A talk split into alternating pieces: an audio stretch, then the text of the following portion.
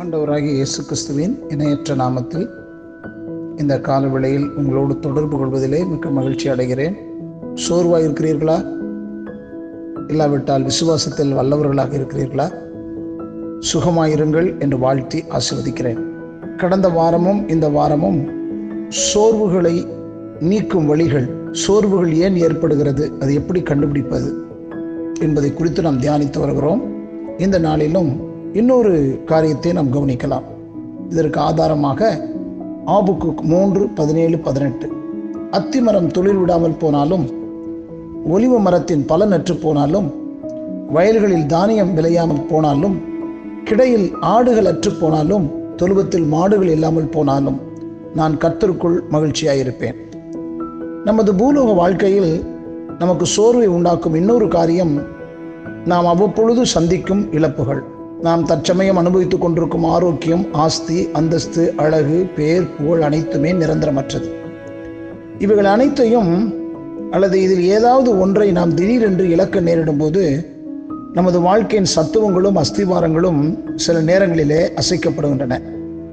நாம் பல ஆண்டுகளாக ஆகாயத்தில் கட்டியிருந்த மனக்கோட்டைகள் சில மணி நேரத்தில் உடைக்கப்பட்டு தவிடுபொடியாகி நமக்கு முன்பாக ஒரு சாம்பல் மேடாக அவைகள் குவிந்து விடுகிறது. சில ஆண்டுகளுக்கு முன்பாக சென்னையில் மூர் மார்க்கெட் ஒன்று இருந்தது. நம்ம எல்லாருக்கும் நினைவில் இருக்கலாம், முதியவர்களுக்கு. அதில் நூற்றுக்கணக்கான வியாபாரிகள் கோடிக்கணக்கான வியாபாரம் நடத்தி வந்தனர். அங்கு ஒரே நாளில் தீப்பிடித்து ஏறக்குறைய 2 ஏக்கர் பரப்பளவில் இருந்த அனைத்து கடைகளும் எரிந்து சாம்பலாயின. அதில் ஒரு மனிதன் ஏறக்குறைய 1 கோடி ரூபாய் மதிப்புள்ள பணத்தையும் பொருளையும் ஒரே இரவிலே இழந்தான். அடுத்த நாள் அவன் தற்கொலை செய்து கொண்டான். என்ன பரிதாபம்!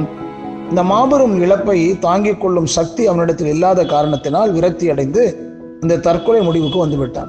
மனைவி கொரோனாவினால் தாக்கப்பட்டு இழந்ததினாலே அதை தாங்கிக் கொள்ள முடியாமல் கணவன் தற்கொலை செய்து கொண்டதாகி பார்க்கிறோம். அப்புறம் கொரோனா தனக்கு ஏற்பட்டு விட்டது என்று அறிந்த ஒருவன் தன்னுடைய குடும்பத்தாருக்கும் இது வந்துவிடுன்னு அறிந்து அவன் ஆஸ்பத்திரிக்கு போகாமலேயே அவன் தற்கொலையை நாடினான். இப்படி உலகத்தில் நடக்கும் சம்பவங்களை பார்த்து சில நேரங்களில் திகைக்கிறோம். நாம் வாசித்த அந்த வசனத்தை மறுபடியும் நாம் படித்து பார்ப்பது நல்லது. ஆபுக்கு என்ற தீர்க்கதரிசி ஏறக்குறைய 2750 ஆண்டுகளுக்கு முன்பாக வாழ்ந்த அவர் தனது வாழ்க்கையில் சந்தித்த சில இழப்புகளை வரிசைப்படுத்தி எழுதுகிறார். அக்காலத்தில் வாழ்ந்தவர்களுக்கு வருமானம் 4 வகையில் வந்தது. ஒன்றது தோட்டத்தில் உள்ள மரங்கள் வாயிலாக, வயலில் விளையும் பயிர்கள் மூலம், அதாவது அசையாத சொத்துக்கள் மற்றும் ஆடு மாடுகள் ஆகிய அசையும் சொத்துக்கள் மூலம் குடும்ப தேவைகள் சந்திக்கப்படுகின்றன. இந்த 4 வகையான சொத்துக்கள் மூலமாக வரும் வருமானங்கள் திடீரென நின்றுவிட்டன. வட்டக்காலிலே படும் கெட்ட குடியே கெடும் என்ற பழமொழிக்கு இந்த ஆபுக்கு தீர்க்கதரிசியின் குடும்பம் இலக்காகிவிட்டது. நிச்சயமாக இதுபோல இழப்புகளை ஈடுகட்டுவது முடியாத ஒரு காரியம்தான். சமீபத்தில் ஒரு கிறிஸ்தவ வியாபாரி ஒருவர் அவர் வியாபாரத்தை பற்றி விசாரித்த போது அவர் கூறியது, எனது பாத்திர வியாபாரத்தோடு ஒரு சீட்டு கம்பெனி நடத்தினேன். அதில் ஏறக்குறைய 10 லட்சம் ரூபாய் நஷ்டம் ஏற்பட்டு விட்டது என மனபாரத்துடன் கூறினார்.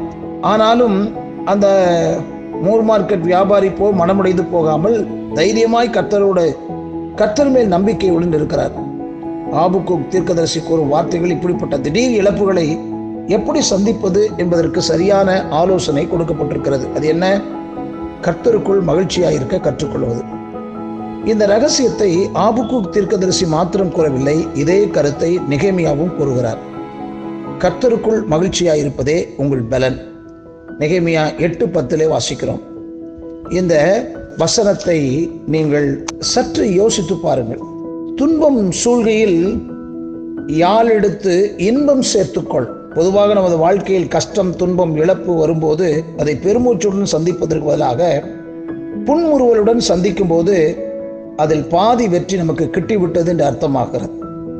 ஒரு தமிழ் புலவர் இப்படி பாடுகிறார், துன்பம் சூழ்கையில் யாழ் எடுத்து நீ இன்பம் சேர்ப்பாயோ என்று பாடுகிறார். எந்த பிரச்சனையும் புன்முறுவலுடன் கர்த்தரை துதிக்கும் துதியுடன் சந்திக்கும் போது நாம் எளிதில் வெற்றி கொடியை நாட்ட முடியும் என்பது உறுதி. கர்த்தரை துதிக்கும் துதி எப்போது என் வாயில் இருக்கும் என்று சங்கீதக்காரன் சங்கீதம் 34:1 எழுதுகிறார். யோபு என்ற பக்தன் ஒரே நாளில் ஏறக்குறைய 3 கோடி ரூபாய் மதிப்புள்ள ஆடு மாடுகள், கழுதைகள், ஒட்டகங்கள் அடங்கிய அசையும் சொத்துக்களை இழந்தான்.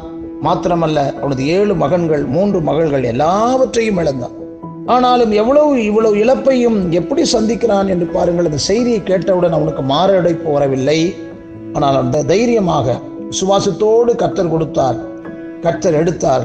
கர்த்தருடைய நாமத்திற்கு ஸ்தோத்திரம் உண்டாவதாக என்று அவருடைய நாமத்தையும் மகிமைப்படுத்தினான். கர்த்தரிடத்திலிருந்து நன்மை பெற்ற நாம் தீமையும் பெற வேண்டாமா என்று கூறுவது யோபின் புத்தகத்தில் எழுதப்பட்டிருக்கிறது. யோபு 1:21 2:10 எழுதப்பட்டிருக்கிறது. அருமையானவர்களே, கர்த்தருக்குள் மகிழ்ச்சியாய் இருப்பதே உங்களுடைய பலன். எல்லாவற்றுக்காகவும் கர்த்தரை துதிக்க நீங்கள் ஆரம்பித்து விடுங்கள். ஆகையால் அதுவே நம்முடைய நம்பிக்கையாக மாறட்டும். ஆகிய எல்லா சூழ்நிலையிலும் நாம் இப்படி கர்த்தரை மகிமைப்படுத்த கற்றுக்கொண்டால் எதையும் எளிதில் வெற்றி பெறலாம். ஆண்டவர் சோர்வுகளை நீக்க வழியை எழுதி வைத்திருக்கிறார். அதை பின்பற்றுவோம். கர்த்தர் உங்களோடு கூட இருந்து உங்களை வழி நடத்துவாராக. ஆமென்.